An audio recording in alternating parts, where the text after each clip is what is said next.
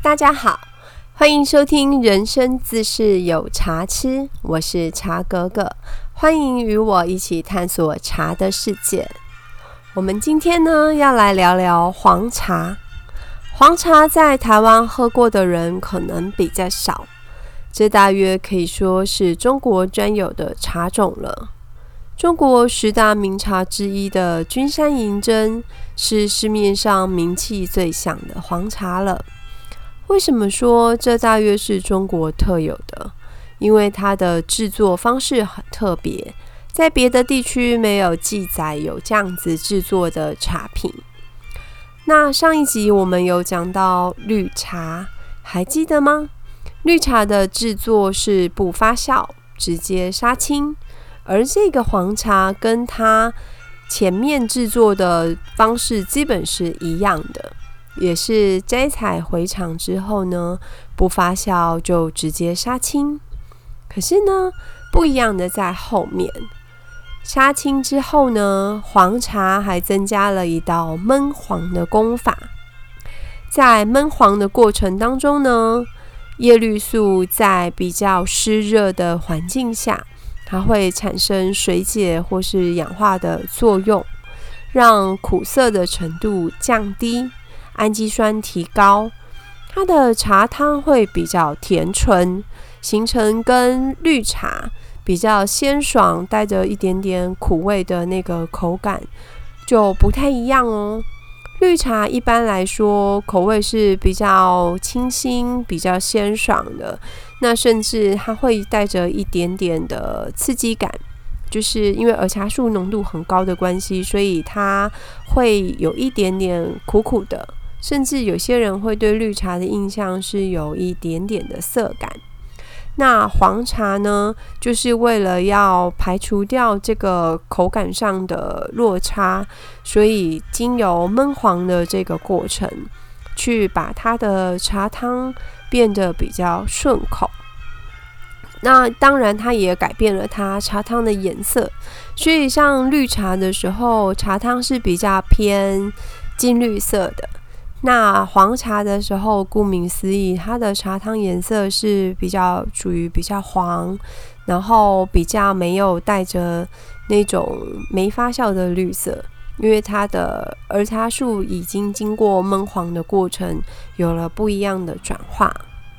那我在这里分享一个君山银针这支茶的传说哦。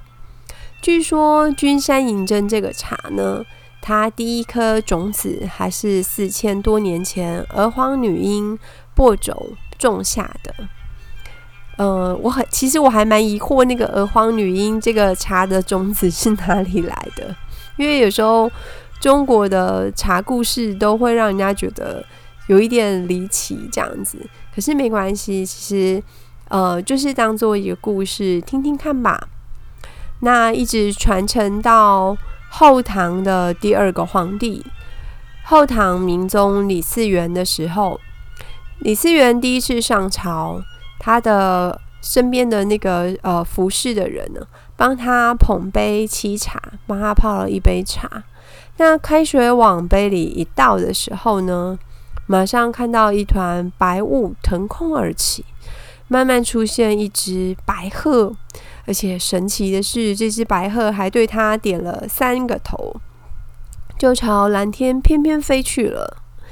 嗯，听到这里，你可能会觉得这也太神奇了。其实我也是这么觉得，它比较有可能是吃饱了睡午觉梦到的吧。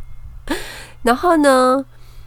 李嗣源在往杯子里面看，杯中的茶叶呢都很整齐的悬空竖了起来，就很像人家说雨后春笋一样，像一群破土而出的春笋，都是站直着的。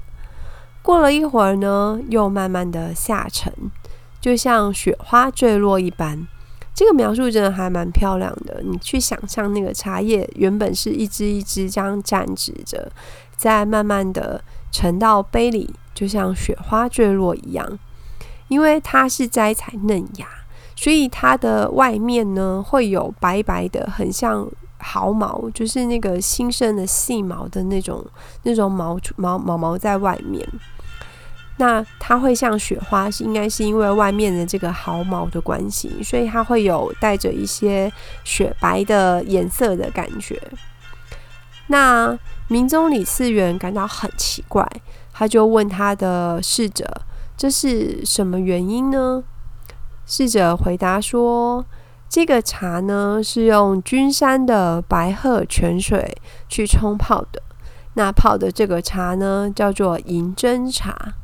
所以呢，民众心里面很高兴，觉得这是一个很好的预兆，所以就立刻下旨把君山银针定为贡茶。”那君山银针在泡茶的时候呢，一颗一颗的茶芽悬在杯中，是很美观的。所以从这之后呢，君山银针就声名远播。就大家就因为其实以前的茶会有名，通常都跟皇帝有关系。那这支君山银针呢，也不例外。也因为皇帝下旨把它定为贡茶，所以呢，它就声名远扬，流芳千古了。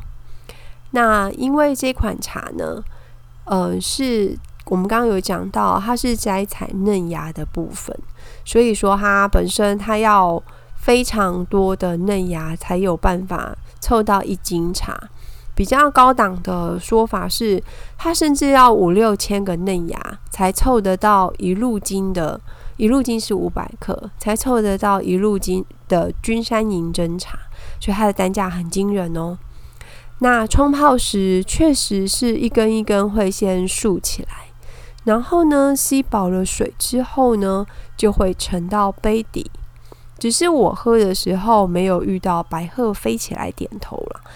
那如果你们有机会喝到的时候呢，可以观察一下茶叶的变化，也顺便等等看有没有白鹤飞起来。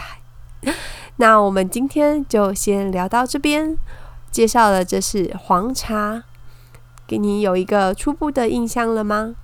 喜欢茶哥哥讲茶的好友们，记得订阅频道哦，让我们一起悠游在茶的世界。